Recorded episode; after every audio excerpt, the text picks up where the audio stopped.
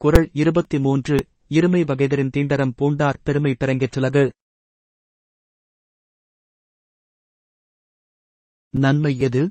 தீமை எது என்பதை ஆய்ந்தறிந்து நன்மைகளை மேற்கொள்பவர்களே உலகில் பெருமைக்குரியவர்களாவார்கள்.